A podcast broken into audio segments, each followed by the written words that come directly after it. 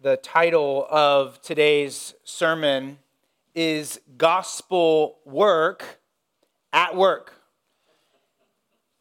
Now, if you were to look around this room and if you were to count up all of those in this room who are in the gospel ministry, who would you include in that number? You might say, oh, it's the elders, we include them, okay, and that's true.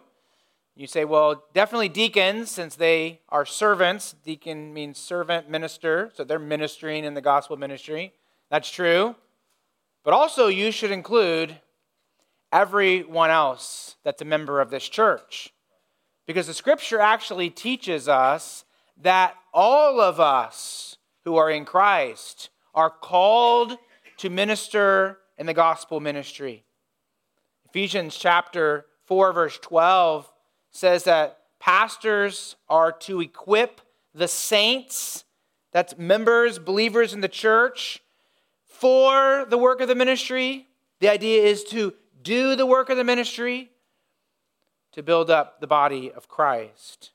Every one of us in here is to be ministering for the Lord and unto the Lord. There's no such thing as those who are spectators and those who minister. We are all ministers. The Bible says that He has given us grace. We have each of us have received grace, and that's the idea of gift there. It's a gift of grace, and we're to use that to serve one another as stewards of God's varied grace and there's two different categories in which that those ministries take place. There's those who speak the word those who speak the oracles of god.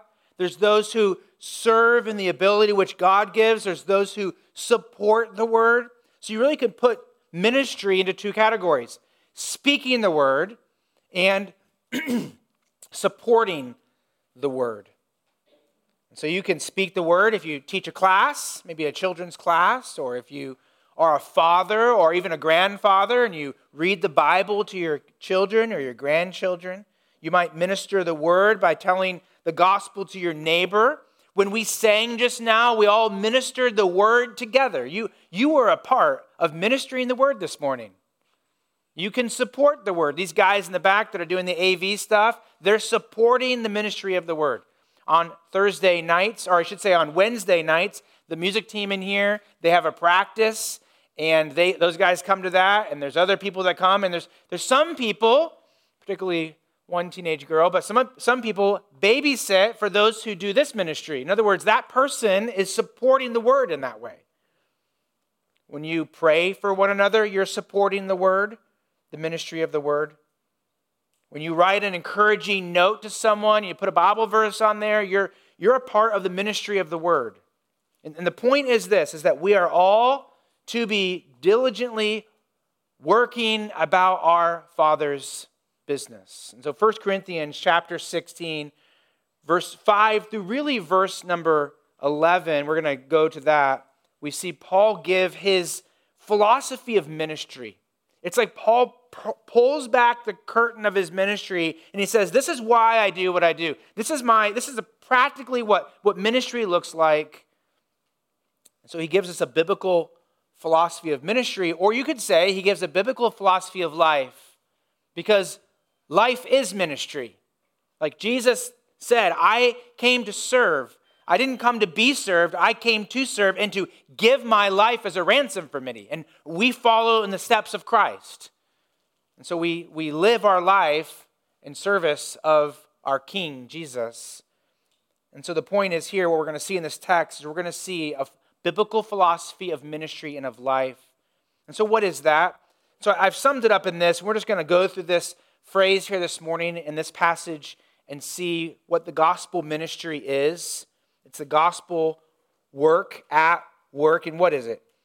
Well, it's sacrificial work for the Lord to people to speak or support the word which involves planning by faith, taking gospel opportunities, and expecting obstacles.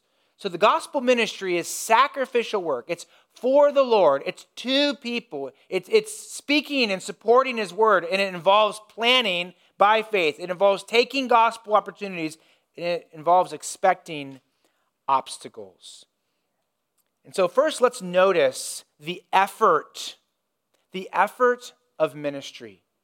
Gospel ministry is sacrificial work.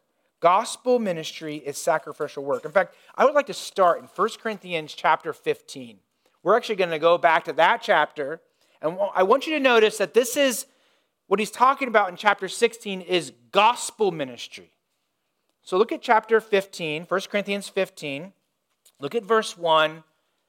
He says, Now I would remind you, brothers, brothers and sisters, those in the church here, of the gospel. That's the good news I preached to you, which you received, in which you stand, and by which you are being saved, if you hold fast to the word I preached to you, unless you believed in vain. So he's saying, You believe the gospel. So what is the gospel? Verse 3 For I delivered to you as of first importance. Here's the most important message. And listen, if the gospel is the most important message, then serving in gospel ministry is the most important activity.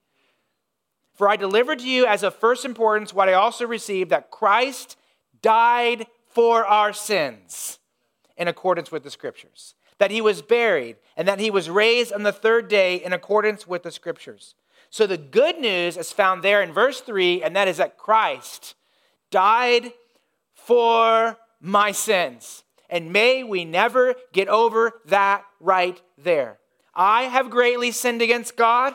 I have lied. I have lusted. I have coveted. I've been ungrateful. I've defied God. I've been sinfully angry. And God, in turn, demonstrated his love toward us. And that while we were yet sinners, Christ came to this world and he lived a holy life. He lived an obedient life that we have not lived. And he died in my place.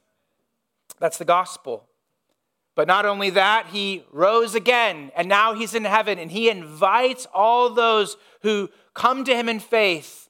He invites us to come to him in faith to receive life and forgiveness, to receive the grace that he offers. And so notice in verse number 10, Paul recounts this even for himself. And this grace changed his life. He says, verse 10, but by the grace of God, I am what I am. In other words, the reason I'm saved, the reason I'm a child of God, the reason I'm forgiven, the reason I've been adopted is because of God's grace. That's why I am who I am. And his grace toward me was not in vain. On the contrary, I worked harder. So here's Paul describing his gospel ministry. He's saying, I worked hard.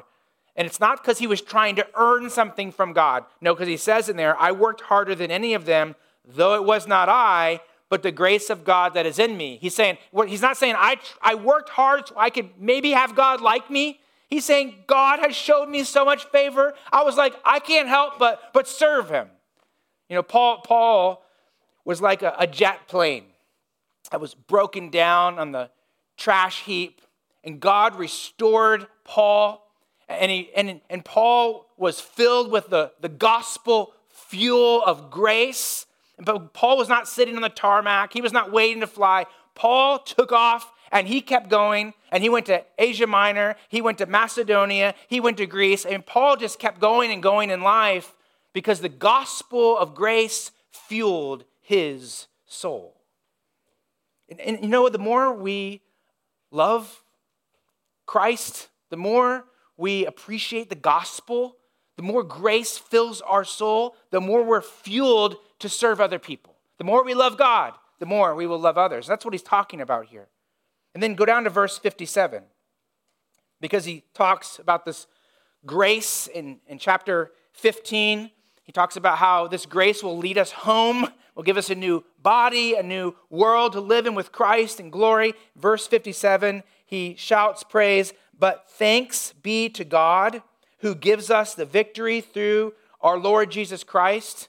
Therefore, verse 58, therefore, what's the result? What's the result of receiving God's grace? Therefore, my beloved brothers, be steadfast. That means remain committed to Christ. Be immovable, that means you're not easily blown down. Always abounding. That, that's, that's the idea that it's flowing over the edges. Always abounding in what? What are we always to be abounding in? It says, in the work of the Lord. And why? Knowing that your labor is not in vain in Him. Amy Carmichael, this is a picture of her up there. She was 83 years young when she passed away in 1951. She served God in India for 55 years without a furlough.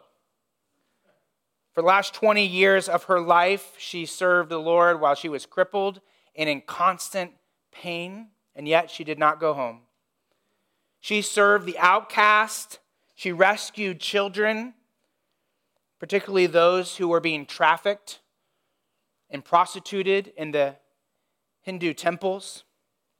She advocated for them, rescued over a thousand children. Her ministry, actually, interesting enough, was more of a support ministry. She supported the word as Mr. Thomas Walker uh, led that ministry and pastored churches and trained up men to pastor churches. Someone wrote her and asked her this What is missionary life like? And this is what she wrote back it is a chance to die. What, what she was saying there is this is that, I mean, she would write these things and people would read about these stories in India and they're like, oh, we want to go over there too. And she's like, if you want to come to India and serve God, come on over. It's a chance for you to die. To, to die to yourself. There's a, there's a lot of sacrifice involved, but you get to live unto Christ. You get to serve Him. Truly, her life was one of sacrifice for Christ. And where did that happen? Where did that start? Where did, where did all that originate from? Well, when she was 17 years of age, she gave her life to Christ and she began to read the word and there was a particular passage in 1 corinthians chapter 3 that got a hold of her heart that talked about how she, she wanted to do works for the lord that lasted beyond this life. She wanted works that were made of, of gold and, and silver and precious stones not physically but the idea is that they would last beyond this world and one day she saw these girls walking about that were called mill girls. They worked in the factories. This is in the, the late 1800s. And so these poor girls who work in the factories, they were so poor that they couldn't wear hats. And back then, all girls wore hats. And they, they actually had to just put a piece of cloth over their head. And she, her heart went out to them. And she went and ministered to them with two teenage boys, went to the slums. And from age 17, she kept abounding in the work of the Lord until she was 83 years of age. It was how she lived her life. That's what he's talking about here. Gospel work is sacrificial work. In fact, notice in chapter 16, verse 5. Here, this is where Paul pulls back and says, Here, let me show you my philosophy of ministry. Let me show you what my ministry is like. And it's just really practical. Verse 5 says, Paul says, I will visit you. That's the church in Corinth he's writing to after passing through Macedonia, for I intend to pass through Macedonia, and perhaps I will stay with you or even spend the winter, so that you may help me on my journey wherever I go. Now you see all those regions Macedonia, winter, all that. What do you think about? Well, if you were to look at a map of Paul's third missionary journey, which is what he's talking about here, and think about all those cities he went to, you would think about him walking to each town, like on Roman roads. Like he didn't get in his Uber and go there, right? I mean, he, he walked. I mean, he, he might have taken a ship, a couple, you know, he didn't swim across those places right there, but he walked to those places, didn't he? He walked from city to city. I mean, that's tiring. I mean, we get on an airplane and we fly back from like Denver and we get off, we're like, oh, I'm so tired, you know? I watched, I watched a movie and now I just got to go to bed. It's like, what? I mean, Paul was genuinely a person who gave of himself physically, spiritually, mentally. In fact, he's, he wrote this to the Philippian church that he was like this drink offering poured out for them. Paul described his life like a, a drink offering poured out on the altar of God. And he would pour out his life for Christ. In other words, Paul is here he says, I'm giving my all for Christ. Would you say that you are giving your all for Christ? Christ has given his all for us. Are we serving him with our whole heart? So Paul says he did. A British preacher said this ministry that costs you nothing accomplishes nothing. Meditate on that. Ministry that costs you nothing accomplishes nothing. True ministry requires a cost, a sacrifice. There's a, there's a sense we say, I'm going to give this up so I can serve in this way. And so, some of the people here this morning, like these people got up very early this morning to come here to, to serve you. In fact, some of you decided that you were not going to sleep in this morning. You decided that you were last night going to go to bed early so you could be rested for today. You're going to get up early this morning. You're going to prepare your heart, maybe even show up early. You don't even have responsibilities, but you want to do that because you want to talk to people, administer to people. So, you see the point is that, is that actually it's a mindset that says I, am here on this in this world not just be like oh I need some sleep and and I need some me time and and I gotta get my coffee and I just want to like no it's I'm saying okay how can I how can I give up what I want for the sake of Christ that's what Christ calls us to. Take up your cross, Christ said, and follow me. That's sacrifice. Notice verse number six, you can see that the Corinthian church also had this sacrificial ministry. Verse six, in the middle of the verse, Paul said, I will stay with you or even spend the winter so that you may help me on my journey. So the church likely helped Paul with with food and housing and probably some financial expenses. So think about what that would involve for a church someone opening up their home, someone cooking a meal, someone giving in the offering. The point is, even the church was a part of this. This is what we're seeing here to advance the gospel. Then notice verse number seven. For, Paul goes on to say, I do not want to see you now just in passing I hope to spend some time with you if the Lord permits. What was Paul's sacrificial work in verse 7? Look at verse 7 and see if you can identify what Paul's sacrificial work was. I think this is the most precious resource a person can give. What do you think it is? It's a four letter word. It's time. That's right. It's time. I hope to spend some time with you. Sometimes people think gospel ministry is just what I'm doing right here, or um, maybe you know a, a teaching opportunity somebody has. But can I tell you that that is gospel ministry? Don't get me wrong, okay? But gospel ministry is sometimes just going on a walk with someone and spending time with them. I mean, all gospel ministry takes time. Takes time to prepare, takes time to do it. But when you're doing that, what you're doing is saying, I'm going to give up what I would spend my time on so I can spend time with this person. But it doesn't have to be even a, real elaborate thing. It can just be like, I want to spend time with you. And so, you know, inviting someone to your house for a meal, just visiting someone, that's ministry because you're giving of your time. And it can be an opportunity for you to minister to that person. I mean, even showing up right here. Do you realize just being here on Sunday morning and just being with each other, spending that time is actually an opportunity to minister to one another. Sometimes people think about, well, I don't have anything to do on Sunday morning. Yes, you do. Show up. Because showing up is spending time with people and encouraging people. Last Sunday night, we had a five o'clock gathering, and Ankles preached Psalm 139. And it was such an encouraging time. We heard some teens give some testimonies, some other members in the church, and that just encouraged me. And then we heard him preach Psalm 139, and throughout the whole week, it kind of that service like lifted me up, and I'm on my mind as I'm thinking about God is omnipotent, God is omniscient, God is omnipresent. And if you don't know what those words mean, then you should have come to that. But and, and God search me and, and, know my heart, try me, know my thoughts. You see, what I'm, my point is, He ministered the word to us, but also we were able to minister to each other. And, and so those are very important times for us to do that. So the question I think we have to ask is Are you willing to do the gospel ministry of just spending time with people. Verse number eight Paul says, I will stay in Ephesus until Pentecost, for a wide door for effectual work has opened to me, and there are many adversaries.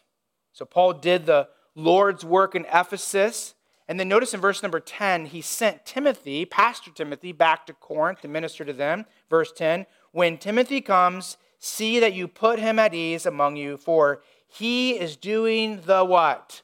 The work of the Lord. So you see it right there? Even Timothy is a part of this. He says, As I am.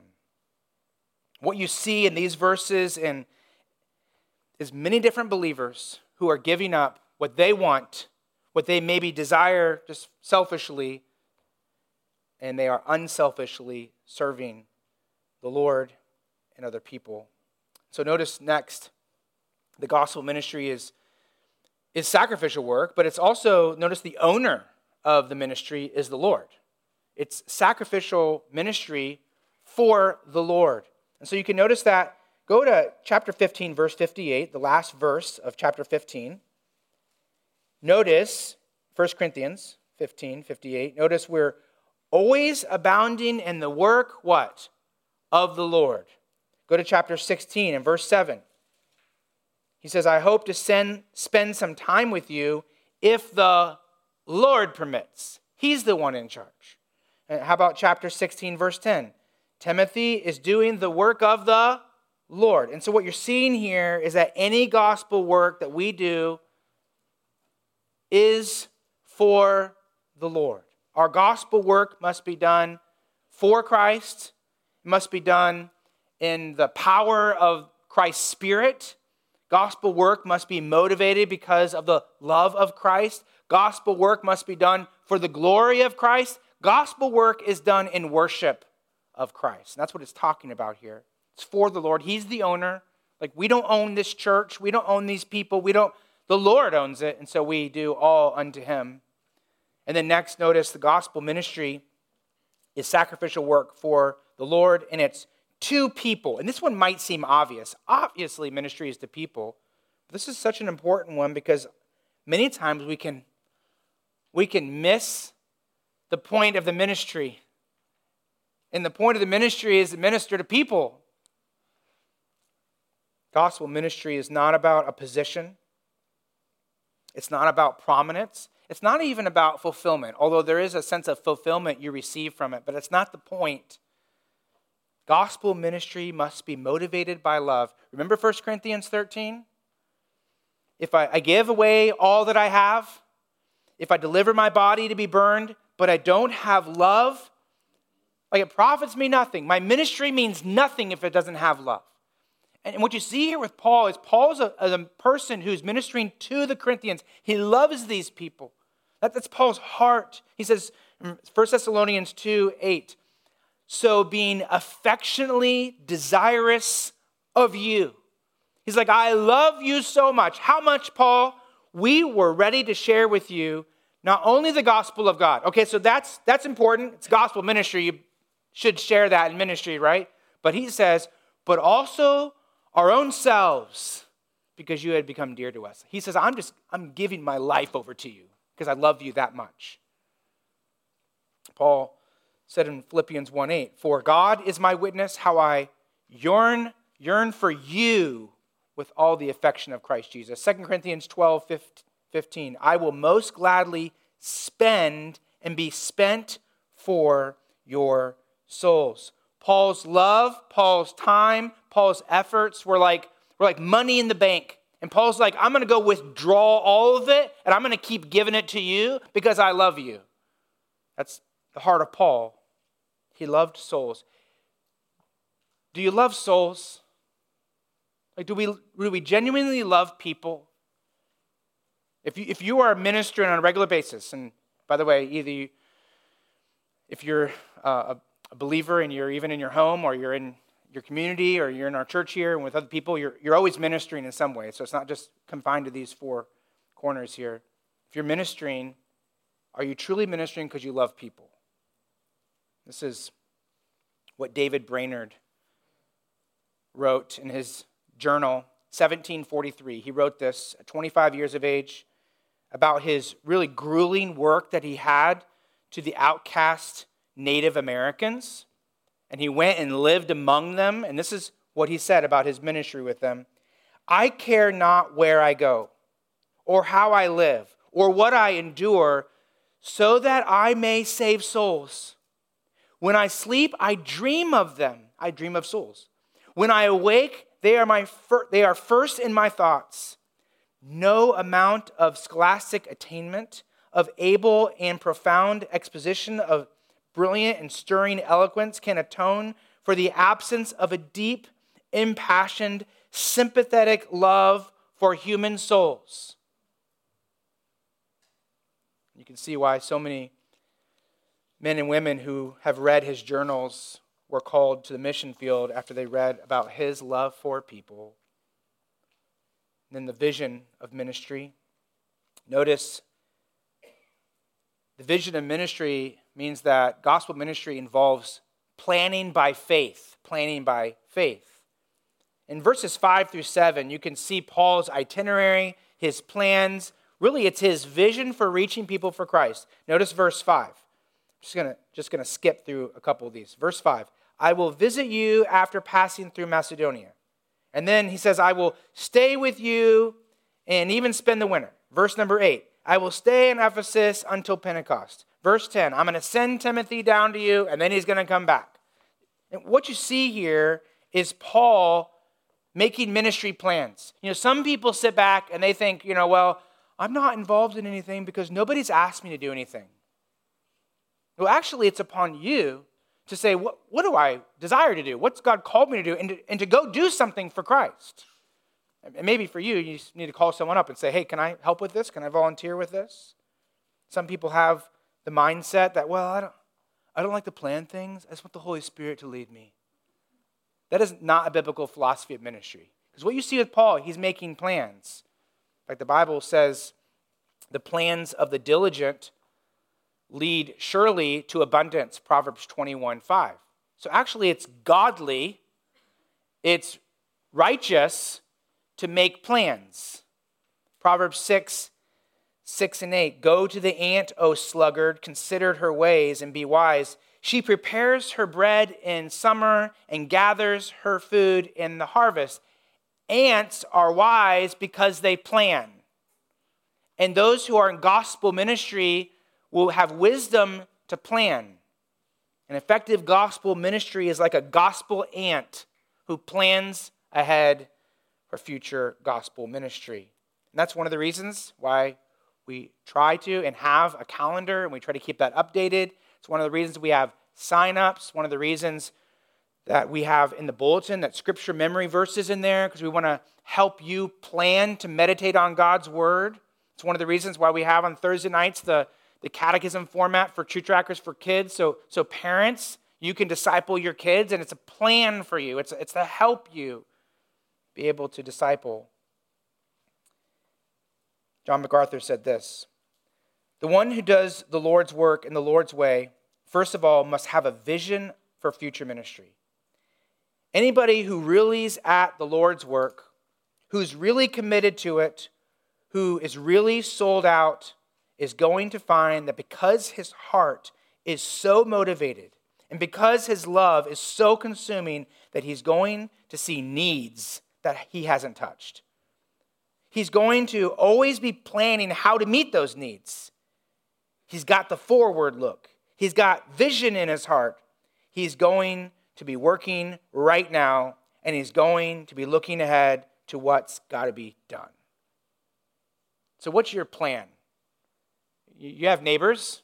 Okay, what's your plan to love them and to reach them for Christ? And parents, I just mentioned earlier about discipling your kids. What are you doing right now for that? What's your plan? Young people, there's a lot of young people in this town that need Christ. And can I just tell you, when they're children and teenagers, that, that's a really a wonderful age for them to consider their life and to consider eternity. What are you doing to reach them for Christ?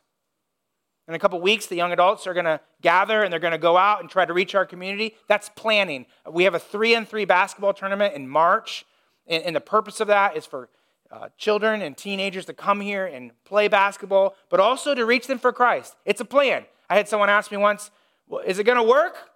I don't know. We'll see. Because that's what's interesting about plans. Because even the plans that Paul made here, do you realize that these plans didn't work out this way?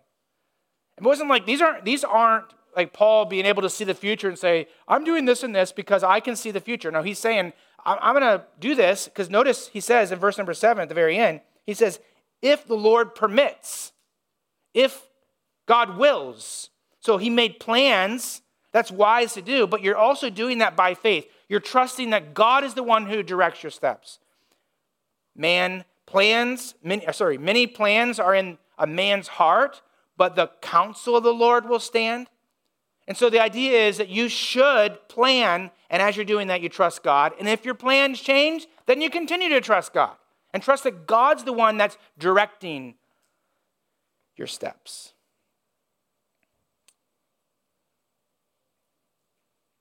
William Carey was a shoe cobbler and he had planned to go to India before really any missionaries had even thought about going over there. There was one part of India that the British occupied that they allowed some missionaries to be there. Basically, you could minister to the English, but not to the Indians. But William Carey, he had a heart. He said, he, I mean, he thought, I want to go to those people who aren't reached. Age 20, he married his love of his life, Dolly. They had a baby named Anne. But William Carey was very poor. He was a poor cobbler, so he didn't have money to go to school. So all he could do was study on his own. So he, he taught himself Greek and Hebrew and theology. He, he preached as, as many times as he possibly could, sometimes in the street corner. He'd volunteer for churches and for classes. Eventually, someone, our church, um, invited him to come be their pastor, but it was a very, very small little Baptist church, and they just basically gave him a donation every week. So he still was a cobbler and still doing this. He wanted to be ordained, and so he tried to get ordained in this denomination. And, and after he went through the ordination service, he preached, and they said, We don't like your sermon, so we're not going to ordain you.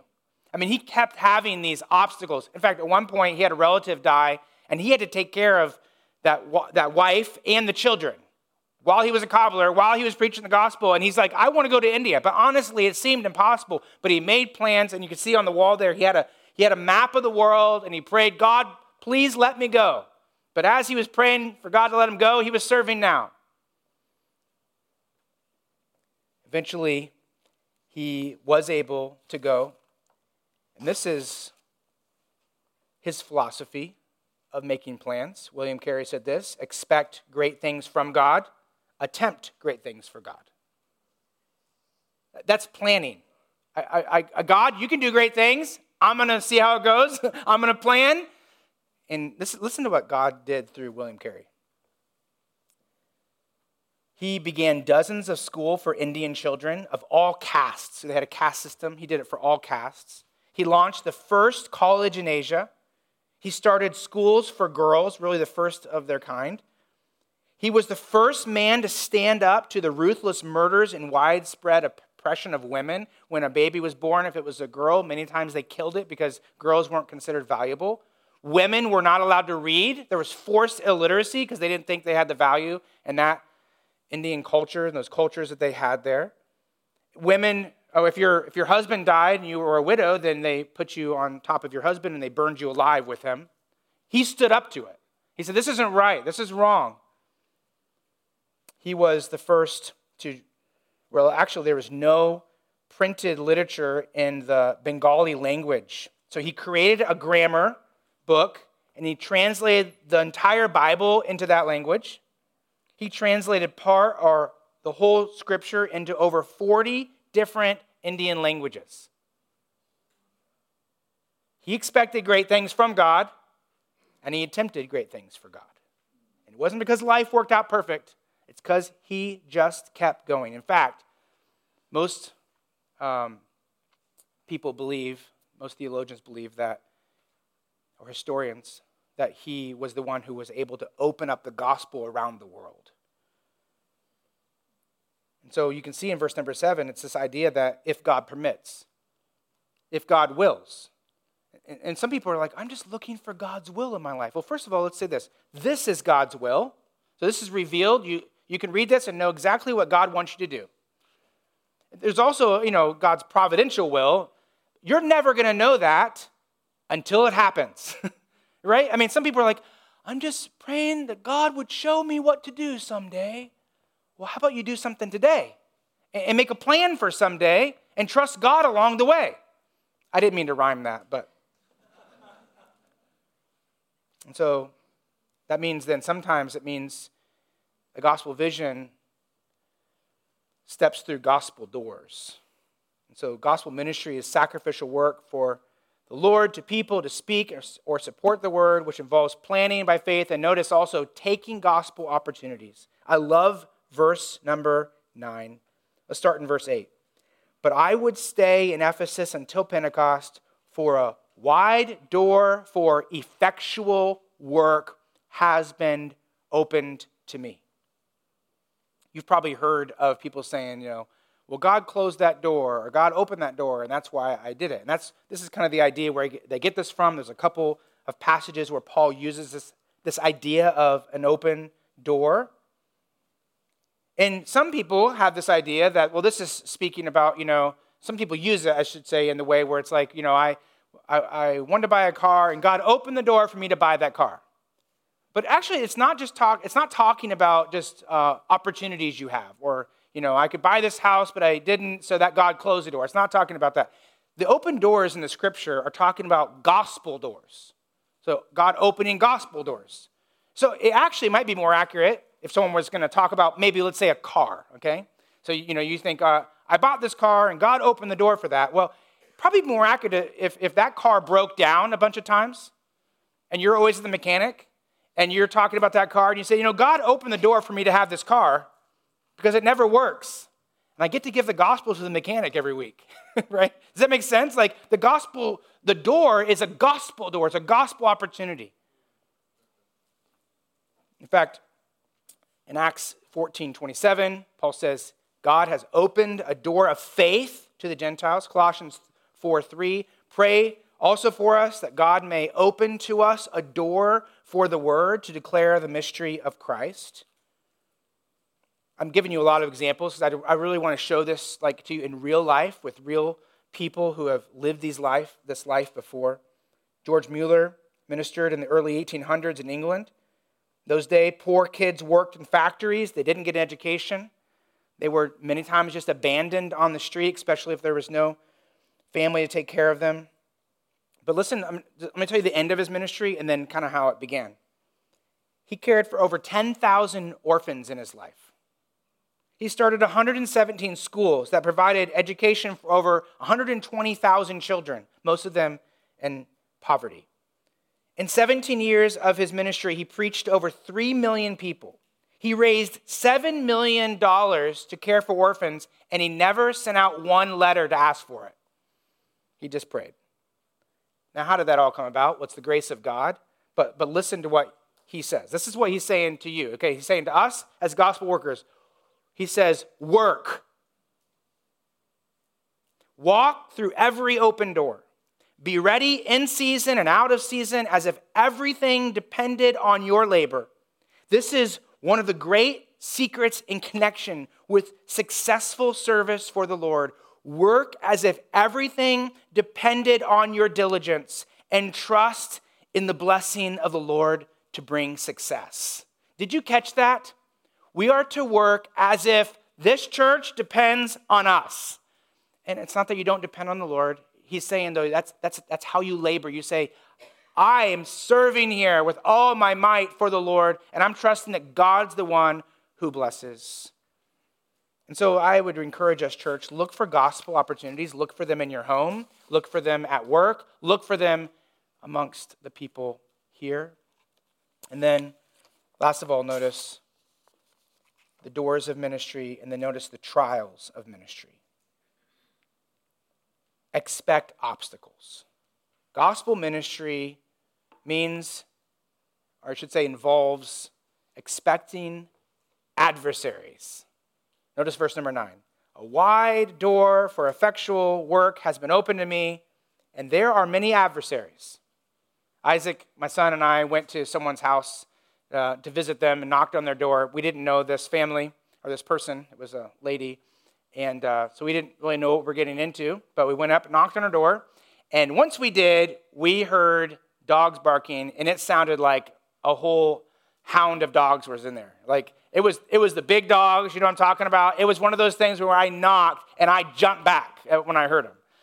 And this lady uh, was going to come to the door, and she actually came to the door and turned the knob, and we're all going, I'm, I'm ready to run. You know, I told Isaac I was going to push him down so I could get away, and I figured the dogs would go after him, but I wouldn't have really done that. Well, it didn't happen, just put it that way.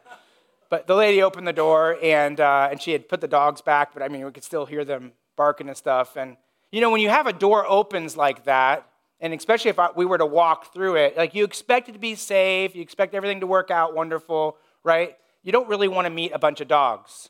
But here, what the scripture is saying is God opens the door, a wide door. It's effectual. The gospel's at work. And guess what? It's inside. It's a bunch of dogs waiting for you, like many adversaries.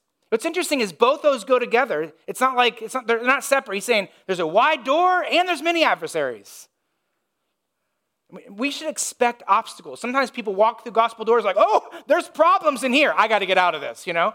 And what God's saying is actually, when you walk through the gospel door, there's going to be problems on the other side. I mean, Paul walked into Ephesus. He's like, wow, the gospel is, is working here. But do you realize there was so much demonic oppression in Ephesus? I mean, Ephesians chapter 6, where he says, We don't wrestle against flesh and blood, but against demons, right? against spiritual powers. In fact, if you look in Acts chapter 18, what you see, I think it's Acts 18. Well, if you look at the passage, I think it's Acts 18. Yeah, Acts 18. You, what you'll see is that the people were saved out of demonic worship and they burned their magic books. And those books were worth millions of dollars, the scripture talks about.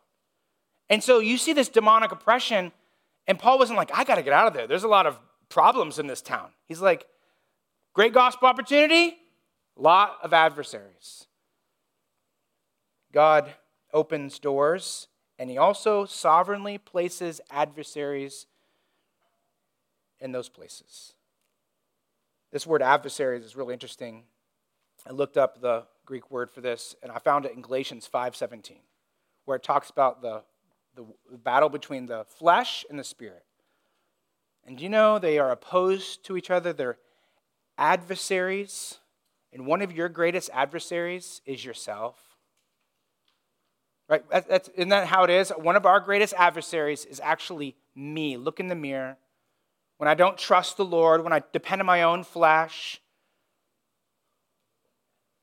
Gospel ministry is hard, isn't it? It's tiring. I mean, dealing with people. If you are at work and you deal with people on a regular basis, I mean, it's, it's tiring, isn't it? Especially when you're dealing with people's souls. This is what Kent Hughes said The Christian world is ministered to by tired people. Men, we have to understand that we will never do great things for God without the willingness to extend ourselves for the sake of the gospel, even when bone tired. That's what it takes. Paul faced many adversaries. Sometimes they were people, sometimes it was physical ailments, sometimes it was demonic spirits. But what's amazing to see is the scripture talks about in Acts chapter 18 talking about this Ephesian church and what God did there. And after all those problems are talked about, the scripture says, the word of the Lord continued to increase and mightily prevail, prevail mightily. Praise God for that. And actually, God many times advances the gospel through those adversaries. We look at those adversaries, we're like, oh, I got to defeat them, right? But actually, sometimes God says, I'm going to use that actually to accomplish the ministry. I mean, here you have Jesus, he's preaching the gospel, and his parents, or his mom, I should say, and his siblings, they oppose him. They're like, go back home. We don't like this. You know, you have the, the, uh, Sanhedrin, they condemn Jesus and they say, Stop doing this. And they kill him. He dies. God used that to save us. And he defeated death through resurrection. In, in the book of Acts, you see that the, the apostles are beaten, they're thrown into prison. And what did God do? Acts chapter 8, we see that the believers spread throughout the world. In fact, this church in Corinth here received the gospel because believers spread. so, what's amazing is God uses adversaries. And so, what is gospel ministry? And are you committed to gospel ministry? It's sacrificial work for the Lord to people to speak, support his word, which involves planning by faith taking gospel opportunities and expecting obstacles. Do you live like this right now? And if not, let's go to the Lord and ask Him for help. And can I just tell you, friend, if you're in here and you're without Christ, that God has a ministry to you? Jesus Christ came to minister to you, and His ministry is to save your soul. He calls all those who come into the world, who are born in the world, as ones who are lost, ones who are spiritually dead. Jesus came to find you, to seek, and then to save your soul. And he did that through his death and his resurrection. And if you turn to him in faith, he will save you. He'll forgive you, he'll cleanse you, he'll make you his own, and you will have the gift of eternal life. And I invite you today to trust in the Lord.